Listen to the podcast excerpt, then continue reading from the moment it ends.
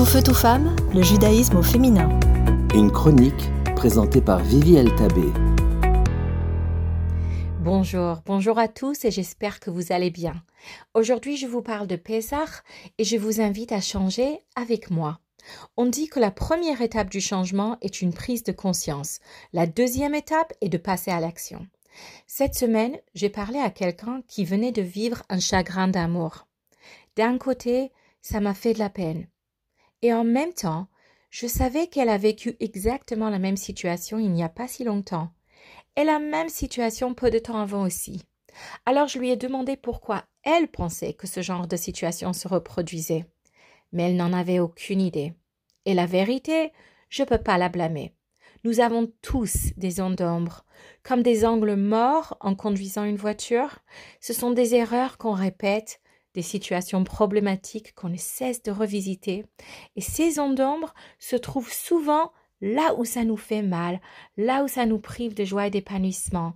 Pour une raison ou pour une autre, on n'arrive pas à sortir de cette spirale ou à quitter ce tapis roulant qui est la vie et d'agir différemment. Et c'est fatigant de voir les gens qu'on aime passer par les mêmes erreurs, les mêmes frustrations encore et encore. Et la vérité, c'est décevant de se rendre compte que c'est pareil pour nous aussi. Parfois, à force de, on peut même décider de ne plus y prêter attention, de ne plus le prendre à cœur. Quel dommage. Quand on vivait à Buffalo, un Shabbat matin, une petite femme d'un certain âge est entrée, tout énervée dans la synagogue.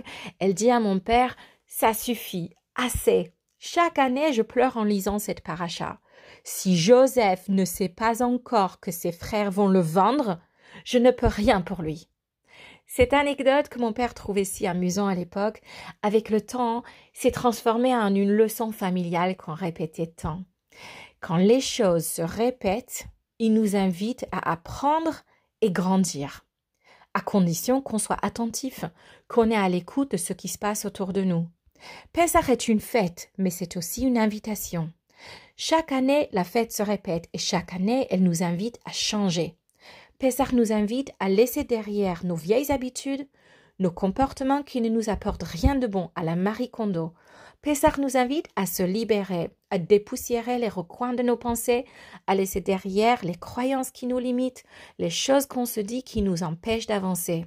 En fait, à Pessah, depuis 3335 ans, chaque année, Dieu nous tend la main et nous offre la possibilité de tout laisser derrière et de changer. Mais comment changer?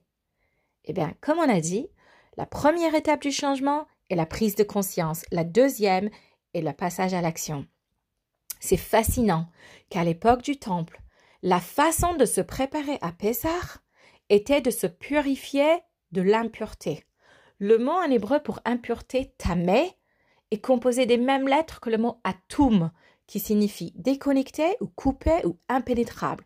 De nos jours, en français, on aurait dit inconscient et déconnecté. Comment est-ce qu'on se prépare au changement? Comment est-ce qu'on se prépare à Pessah?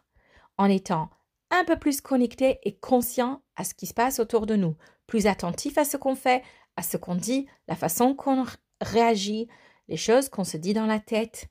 On imagine qu'on est comme une mouche sur le mur et on s'observe pendant quelques jours. La première étape du changement est d'être plus consciente. Alors cette année Pessah, vous pouvez changer, mais voulez-vous changer? Vraiment? À vous de jouer.